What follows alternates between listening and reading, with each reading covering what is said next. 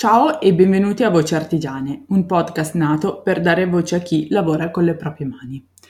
Vi lascio subito alla puntata per scoprire chi è l'ospite di oggi. Buon ascolto!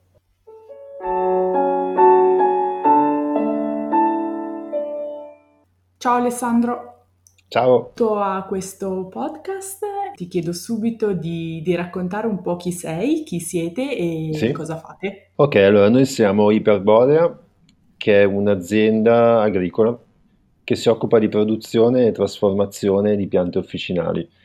Eh, a livello di officinali facciamo un po' di tutto, diciamo dalle più comuni piante da cucina come basilico e rosmarino fino anche eh, a cose proprio più ricercate.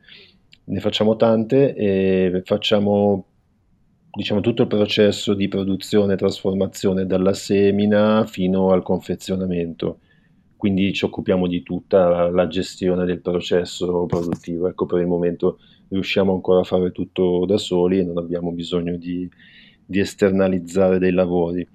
Eh, facciamo queste erbe per creare poi i nostri prodotti che sono tisane, aromi da cucina e prodotti di cosmesi. Siamo in due persone, due persone fisse, diciamo io e Francesca, che ci occupiamo principalmente di questa attività, più un'altra ragazza che fa la venditrice, quindi va agli eventi o altre, eh, altre manifestazioni, comunque si occupa del, della parte di vendita. Poi ci sono, beh, a volte ci sono dei collaboratori occasionali e a seconda dei lavori che dobbiamo fare, ad esempio adesso a ottobre andiamo incontro al periodo dell'ulivo, noi facciamo anche un po' d'olio, e poi a novembre lo zafferano, diciamo questi lavori magari intensi che durano qualche giorno di fuoco, ecco, li sì, quindi avete de- degli esterni che vi danno una mano, sì. Sì, sì, sfruttiamo o amici o conoscenti che ci danno una mano per, per portare a termine il lavoro.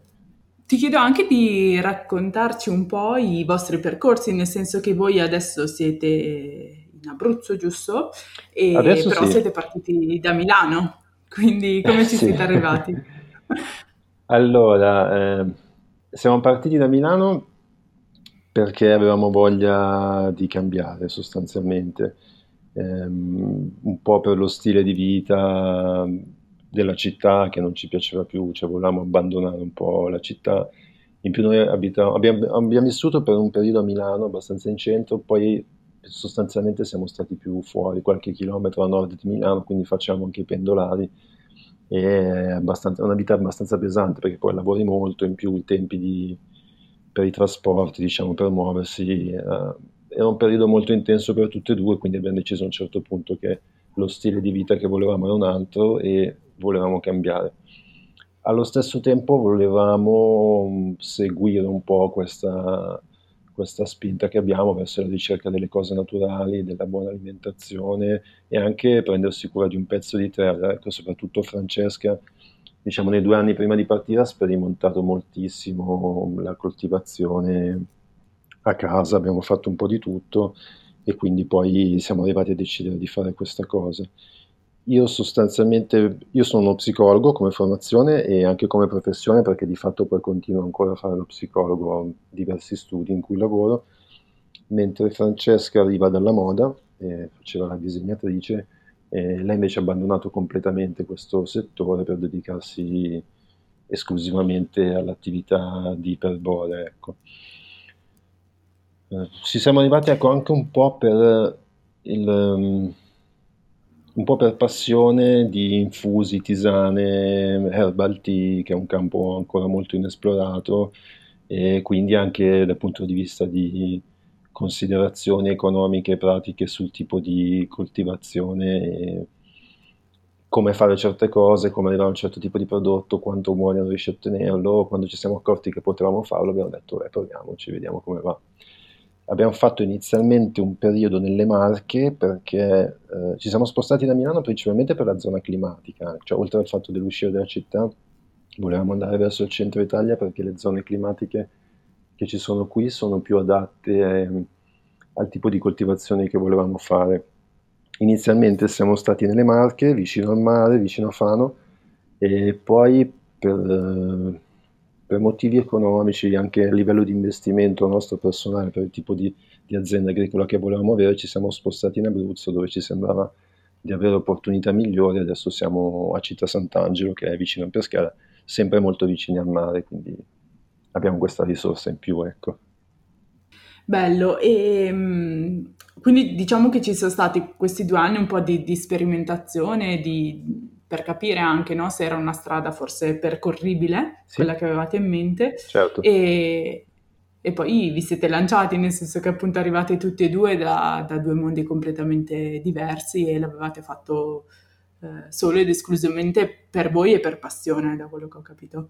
Sì, sì. Quindi ci sono state per caso delle difficoltà eh, iniziali, sia magari vostre di adattamento che anche, eh, non so, in una coltivazione così a, a più larga scala, diciamo, ecco.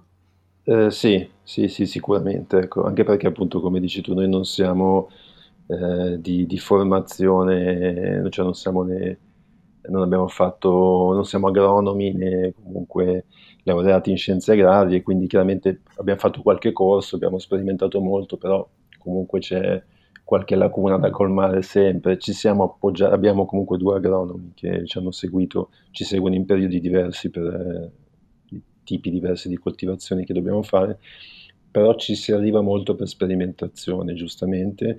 Forse eh, tra le difficoltà iniziali c'è stato beh, uno sbaglio nostro, sicuramente l'idea di partire facendo subito mille cose, e quando poi chiaramente hai, hai bisogno di... Una cosa per volta sempre.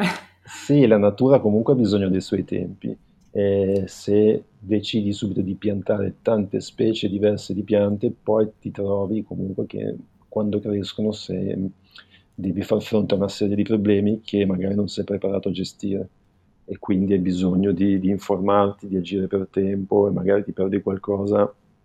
Con le piante magari basta qualche giorno di ritardo nel fare un'azione e ti perdi una parte del raccolto, quindi sicuramente quella è stata una difficoltà dal punto di vista pratico.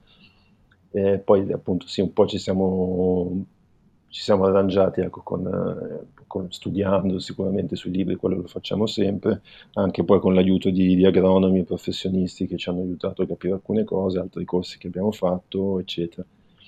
Questo da un punto di vista più pratico, ecco, per quanto riguarda proprio il contenuto della, dell'attività. Mentre un'altra cosa che, che sicuramente è stata difficile, cioè su cui abbiamo fatto delle riflessioni importanti per partire, è stata la possibilità di accesso ai fondi eh, dal punto di vista economico per una piccola azienda come noi, che parte in due e che non ha eh, questa grandissima disponibilità economica all'inizio, e allo stesso tempo magari non si vuole indebitare con le banche per cifre importanti. Cioè noi quando siamo partiti avevamo un po' l'idea, visto che si parla tanto dei fondi che ci sono in agricoltura attraverso vari piani di finanziamento a livello europeo, avevamo l'idea che poi col tempo ci saremmo integrati anche in questi, in questi discorsi. Poi in realtà ci siamo accorti che è abbastanza difficile, cioè se parti proprio da zero come abbiamo fatto noi è abbastanza difficile accedere a questo tipo di fondi, quindi a un certo punto abbiamo deciso che facciamo quello che abbiamo, con le risorse che abbiamo. Con e poi, quello che avete, sì. Esatto, poi piano piano arriveremo, man mano, sì. Sì, sì, sì. arriveremo a magari poi avere una, una capacità di sviluppo aziendale maggiore, quindi poter investire anche su cose un po' più grosse. Mm. Poi ecco, sempre sul livello un po' pratico, eh, c'era il problema del terreno adatto, perché comunque se ti sposti, noi abbiamo provato diversi terreni, ehm, chiaramente poi spostandosi anche come zone magari cambia qualcosa a livello di coltivazione, a livello di, di clima, ma anche alcune banalità. Per il primissimo terreno che abbiamo affittato nelle Marche eh, aveva il pozzo con l'acqua, perché noi serve l'acqua per molte piante, e E noi, chiaramente noi avevamo dato per scontato che l'acqua era buona, invece l'acqua era salata, quindi ci ha distrutto una parte. Ah, ecco, okay. Cioè, okay. Esatto. Banalità, ma anche... che poi vanno invece ad influire. Sì, certo, è tutta esperienza, chiaramente. Ecco, poi su, sul terreno, ecco, poi ci siamo un po' evoluti, nel senso adesso abbiamo anche più strumenti per capire, siamo anche in grado di fare delle analisi un po' sommarie, e sempre sul terreno poi un'altra difficoltà anche quella di Eh, imparare a rispettare i cicli naturali. Come ti dicevo prima, noi siamo partiti con l'idea partiamo a mille, facciamo subito tante cose, poi ti accorgi che la natura ha i suoi tempi che non sono necessariamente i tuoi, quindi eh, devi imparare a rispettarli, ecco, questo è fondamentale secondo me. Sì. E, e poi parlando di terreno, l'altra domanda che assolutamente volevo farti era che tipo di, mh, di coltivazione, di, di approccio eh, avete voi?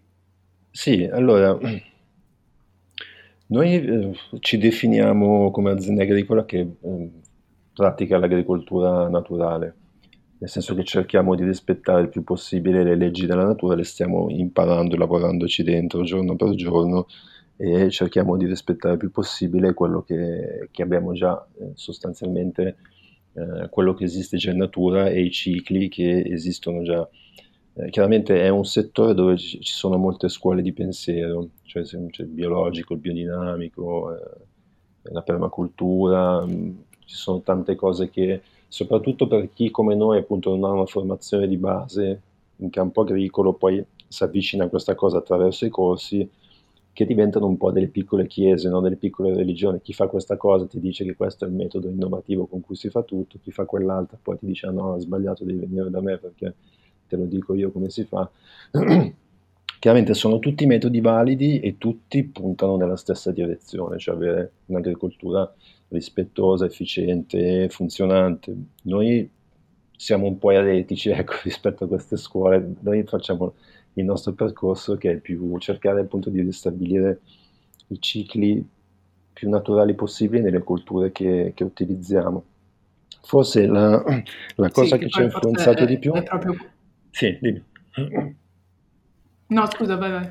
No, dico, la cosa che, che ci ha influenzato di più, almeno parlo per me personalmente, è stato un libro di eh, Fukuoka, che è La rivoluzione del filo di paglia, che è un po' il libro da cui è nata poi la permacultura.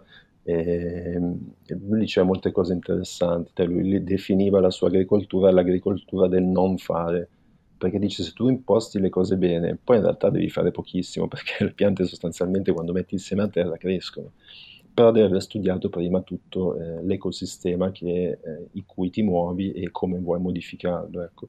Questa qui è una cosa che ci ha influenzato molto e tuttora penso che, che sia da riferimento in quello che facciamo. Eh, poi sostanzialmente l'uomo coltiva la terra da circa diecimila anni, per quanto ne sappiamo, e per novemilanovecento e passa anni ha utilizzato appunto niente, cioè usa, usava la terra e il seme, per, eh, l'agricoltura que- più... Quello che aveva, sì. Sì, sì, quello che c'era già in natura, cioè l'agricoltura intensiva, l'uso di pesticidi, di fertilizzanti chimici, queste cose, è che è storia degli ultimi cinquanta anni o poco più, quindi di fatto per quello a noi sembra anche abbastanza assurdo che, che oggi bisogna certificarsi e pagare per dire io sono biologico, quando in realtà l'agricoltura è quella, cioè dovrebbero pagare quelli che usano eh, i pesticidi o altre cose, diciamo, noi ci rifacciamo a... a quella che storicamente è sempre stata l'agricoltura e al metodo più semplice possibile per fare eh, le piante. Quello che è sempre stato, insomma. Esatto, sì. Sì. Quello che l'uomo comunque ha sempre, sempre fatto. Per... Esatto, sì, sì, sì, assolutamente. E, e appunto quello che, che, che dicevo, che tu, ti dici, che tu dici a volte è difficile un po', soprattutto all'inizio, districarsi tra tutte queste correnti poi di pensiero che si sono create.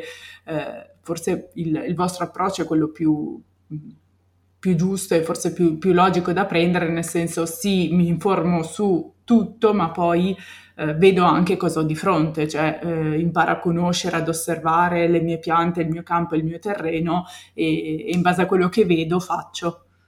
Esatto, esatto, che poi questa è, infatti era anche una delle cose che diceva poi Fukuoka, che tra l'altro poi è molto interessante il libro, so, ti consiglio di leggere. Eh, in realtà lui delle persone, per le persone che, lui è stato un po' poi il guru di questa cosa, l'ha portata in giro in tutto il mondo, le persone che andavano da lui e gli dicevano voglio imparare a coltivare come fai tu, e lui diciamo nel primo periodo gli diceva vivi ventiquattro ore su ventiquattro nel campo che devi coltivare, cioè ci devi dormire anche dentro, devi sapere qualsiasi cosa succede, qualsiasi insetto si muove, qualsiasi no, notte e giorno cosa succede. Esatto, perché se sì. tu fai così capisci, cioè capisci quello che sta succedendo, poi non te lo devo insegnare io, basta che tu vai lì lo vedi, cioè perché è una cosa che succede già. Ti dicevo, leggerò il libro per, per curiosità perché È un mondo che mi piace tanto e io con, con la mia famiglia, per noi abbiamo un piccolo orto, no? E appunto eh, il problema tante volte è che non sai, magari noti certe cose ma non sai come affrontarle, se non ormai con, tra virgolette, la chimica, nel senso che quello che ti propone il mercato forse è un po' quello. E sicuramente sì, esistono de- degli altri rimedi, però appunto a volte non si sa cosa fare. Sì, esatto, infatti noi comunque... Ehm... coltiviamo tutto, nel senso che non usando né fertilizzanti né pesticidi, eh, usiamo delle piante che hanno questa funzione e coltiviamo anche quelle, o quelle che non, riusci- che non si possono coltivare e le andiamo a raccogliere comunque con la raccolta spontanea, tipo l'equiseto ad esempio che, che è quasi impossibile da coltivare, però se vai lungo i fiumi le trovi quasi sempre. Infatti qui appena ci siamo spostati abbiamo cercato il fiume più vicino per andare a trovare l'equiseto, perché lo usiamo per fare i macerati, però sostanzialmente noi tutto quello che usiamo arriva dal nostro campo, quindi lo coltiviamo noi. Qualche volta capita magari che hai bisogno di un prodotto esterno per fare qualcosa, però sostanzialmente prendiamo cose naturali. Sì, sì, è proprio tutto fatto, quindi non solo a livello di prodotti, ma anche tutti gli, gli strumenti, diciamo, che utilizzate sono, sono fatti da voi o sono fatti, tra virgolette, a chilometro zero, cioè andate a pescare lì intorno un po' quello che trovate, quello che avete. Sì, sì, sì, perché l'idea appunto è quella di creare un po' un piccolo ecosistema dove tutto quello che c'è dentro è funzionale, cioè serve a qualcosa e, e fa parte di una catena di cose che succedono.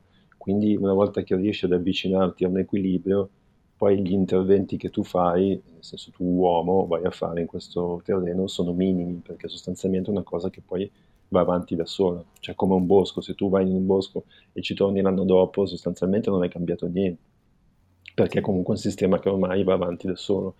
Se tu vai in un campo di pomodori, coltivato come lo coltivano adesso, cioè puliscono tutto il terreno, fanno tutte le file di pomodori belle, cioè, poi lo lasci lì un anno, se tu vai a vedere un anno dopo il campo di pomodori non esiste più, è stato mangiato da, dal resto della natura che sta cercando il suo equilibrio, perché l'intervento umano in quel caso lì non ha fatto un intervento che cercava l'equilibrio, cioè il campo di pomodori come lo vediamo noi adesso è una cosa che serve per la meccanizzazione, perché sono più comodi da raccogliere, eccetera, però è, è molto diverso da quello che farebbe la natura se fosse lasciata eh, andare avanti da sola. Sì, quindi un po' il, il segreto, diciamo, è questo ristabilire, perché poi immagino che anche voi nel vostro abbiate dovuto soprattutto inizialmente un po' ristabilire questi equilibri della natura eh, e poi lasciare invece che sì, la natura faccia un po' il suo corso. Sì, tra l'altro c'è anche da dire che noi... Tutti i terreni su cui abbiamo, cioè tutti i terreni che abbiamo preso per lavorarli, arrivavano tutti da coltivazioni intensive, per cui sono terreni dove c'è stato un abuso di, di sostanze, appunto tra pesticidi, fertilizzanti o altro, per cui chiaramente devi anche aspettare che il terreno ristabilisca un po' il suo equilibrio. Noi cerchiamo anche di toccare la terra il meno possibile, cioè facciamo solamente lavori molto superficiali, tipo fresature leggere, eccetera, perché vogliamo dare il tempo alla terra di ricostituirsi anche negli strati un po' più profondi, visto che comunque abbiamo sempre preso terreni che sono stati lavorati intensivamente, quindi impoveriti, ma perché sono tutti così sostanzialmente, l'agricoltura moderna è questa. E c'è bisogno forse anzi di, di, di altre e di più eh, aziende che tentino Eh, invece di lavorare in questo modo, anche perché a quanto pare voi siete abbastanza l'esempio che questa cosa è, è sicuramente possibile. Sì, ma forse guarda, più, più che le aziende addirittura anche le persone, c'è cioè, un'altra cosa che diceva Fukuoka che secondo me è bellissima, eh, il, um, lui dice per mantenere una persona dodici mesi l'anno mangiando solamente prodotti del suo orto, del suo campo, servono circa mille metri quadri. Mille metri quadri, se ci pensi detto così sembra tanto, ma se fai un quadrato di trenta metri per trenta sono novecento metri quadri, quindi cioè, fai, sono due campi da basket più o meno. Eh, lì, se tu lo imposti, quell'ecosistema lì, in modo che poi vada avanti più o meno da solo, con pochi interventi l'anno, tu puoi farci crescere abbastanza roba da mangiarci tutto l'anno, dodici mesi l'anno, estate. Lui faceva addirittura anche il riso uh-huh. su, su questi terreni, per cui sarebbe una cosa anche che le persone potrebbero fare, oltre che, che le aziende agricole. Molto, sì, interessante e forse a questo punto ancora più coinvolgente, no? Nel senso che non è solo appunto l'azienda agricola, ma eh, si va oltre, si va, si va al singolo. Sì, sì, sì, esatto, alla coscienza individuale, ecco. E invece, cambiando un po' argomento, andando oltre eh, e passando alla fase eh, del processo che voi fate, cioè voi coltivate queste erbe, ma poi le dicevi tu prima, le trattate anche, ve ne occupate sì. voi anche poi di tutto, di tutta questa seconda fase sì. oltre la raccolta. Sì, sì, sì. Eh, ti va di raccontarci un po' come avviene e cosa, cosa sì. fate? Sì, allora noi tutti i prodotti che abbiamo li, li otteniamo tramite essiccazione delle erbe. Eh, per l'essiccazione abbiamo due essiccatori in laboratorio qui. E facciamo tutto a basse temperature, sostanzialmente facciamo tutto sui quaranta gradi, eh, in sostanza sono tipo dei, dei forni a temperatura molto bassa, appunto noi usiamo i quaranta gradi, molto ventilati, eh, con molti ripiani dove tu inserisci le erbe e queste vengono essiccate.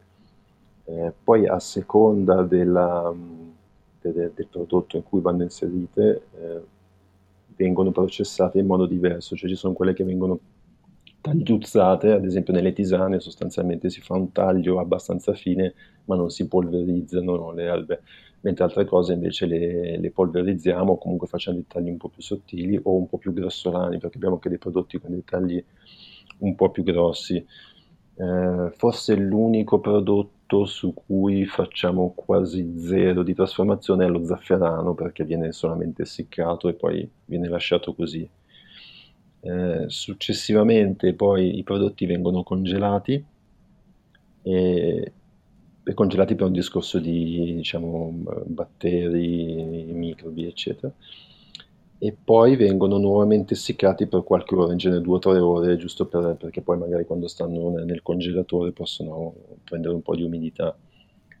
Eh, ecco, questo è tutto quello che facciamo sostanzialmente, quindi è abbastanza semplice. Non facciamo i trattamenti antilarva, mm-hmm. quindi i nostri prodotti come data di scadenza hanno due anni, potremmo ottenere qual- qualcosa in più, ma per adesso preferiamo non farli, preferiamo tenere il prodotto così più naturale possibile, quindi anche dal punto di vista delle trasformazioni facciamo la cosa più semplice, sì, sì, che è eh, appunto essiccare.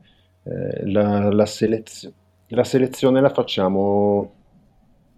Sì, la selezione la facciamo con, durante la raccolta, perché tutta la raccolta che facciamo è manuale, quindi mentre raccogliamo selezioniamo già quello che c'è di bello, quello che c'è di non bello, quindi eh, difficilmente ecco, ci capita, noi facciamo, anche dopo l'essiccazione facciamo sempre un controllo visivo, però difficilmente ecco, ci capita di trovare qualcosa che va eliminato dopo l'essiccazione, perché sostanzialmente quello che... che viene raccolto viene già visto nel momento in cui lo raccogli, quindi viene già selezionato all'inizio.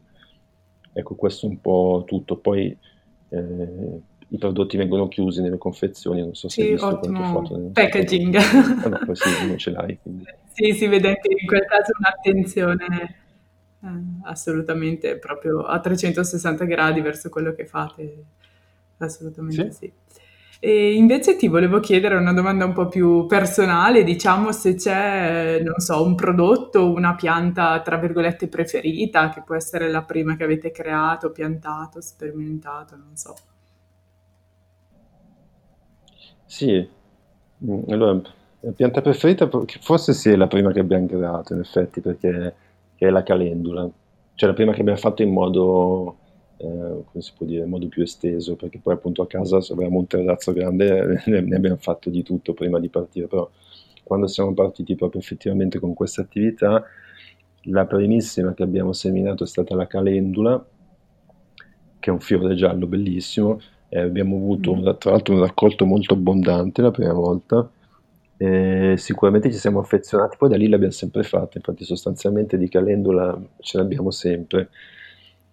E l'abbiamo usata come, come primo prodotto, l'abbiamo usata in compuntio, che è la, la tisana per il tatuaggio, l'abbiamo chiamata, perché comunque è un mix di erbe, che sono tutte erbe che fanno bene la pelle, e quindi visto che abbiamo tutte le nostre tisane hanno dei nomi un po' particolari, quindi sono, e de, delle funzioni anche un po' particolari, per cui questa l'abbiamo dedicata a chi si tatua, perché sono tutte erbe che fanno bene la pelle, quindi bevendo questa tisana può aiutare un po' il processo di guarigione. Peraltro, oltre ai nomi bizzarri come li hai definiti tu, eh, anche forse il vostro nome è proprio da spiegare, no? Il nome della vostra azienda. Ah, sì, Iperborea, sì. Eh, poi la- noi l'abbiamo scritto all'inglese, in realtà sarebbe Hyperborea, perché poi abbiamo scoperto che c'era già in italiano, c'era la casa editrice Iperborea, quindi volevamo evitare Sì, problemi sì, di, sì, di sì, sì, marchi sì. registrati. Sì. Sì, era una terra eh, leggendaria, un po' come Atlantide, nessuno sa se c'è stata veramente o no, eh, però ci sono de- dei racconti storici, mitologici, no, più, mi- più mitologici che storici, in cui si parla di questa terra bellissima che produceva tantissime piante di tutte le specie, quindi sempre molto verde, molto rigogliosa, e ci è piaciuta un po' perché noi volevamo andare verso quella cosa lì, appunto come ti dicevo, che cercare di creare un ecosistema che fosse il nostro e trovare qualcosa eh, che andasse avanti da solo, ma che fosse sempre funzionante, d'estate come d'inverno e col passare degli anni. Quindi ci è ci è piaciuto molto quel nome e abbiamo deciso di adottarlo.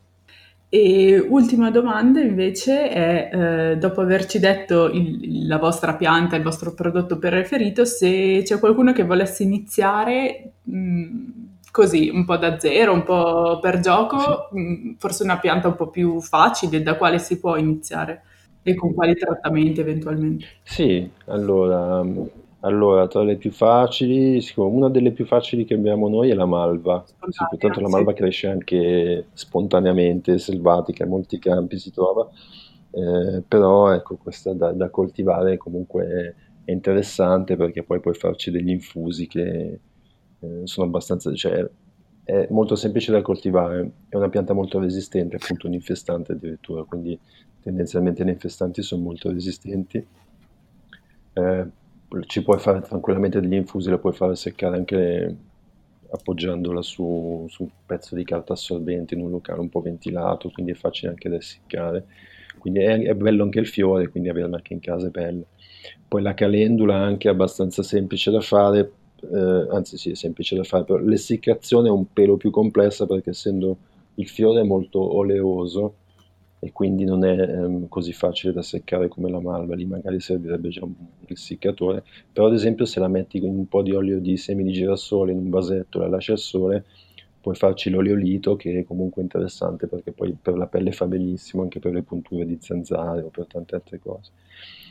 Poi altre, allora, la la lemongrass, anche sicuramente, la lemongrass è per noi anche abbastanza una novità perché l'abbiamo fatta la prima volta quest'anno e ci è piaciuta tantissimo.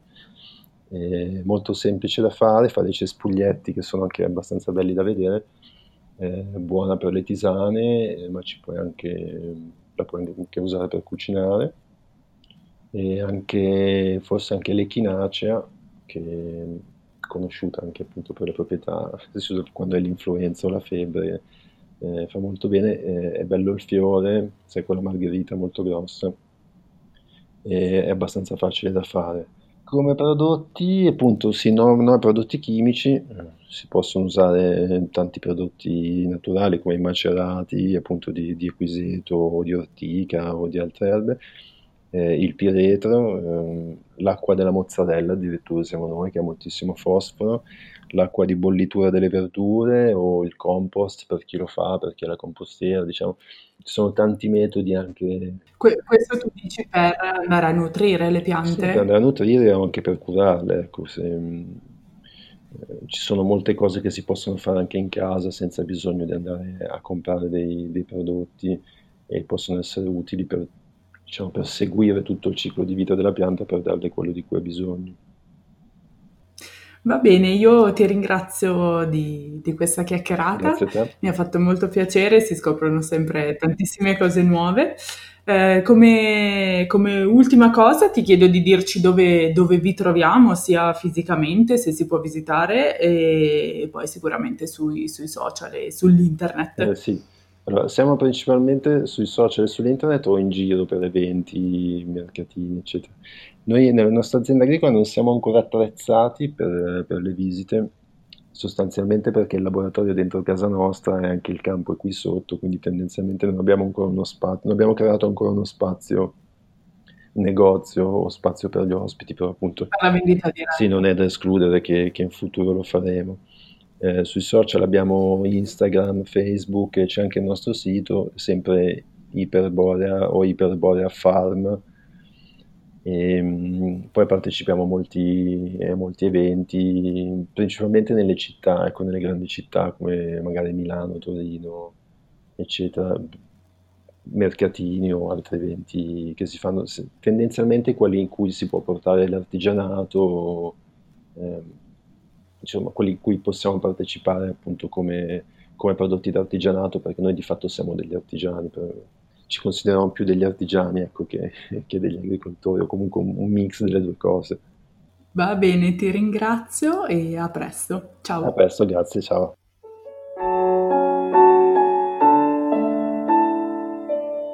Grazie di averci ascoltato. Noi come sempre rimaniamo a vostra disposizione, anzi a questo giro credo saranno più loro a saper rispondere alle domande.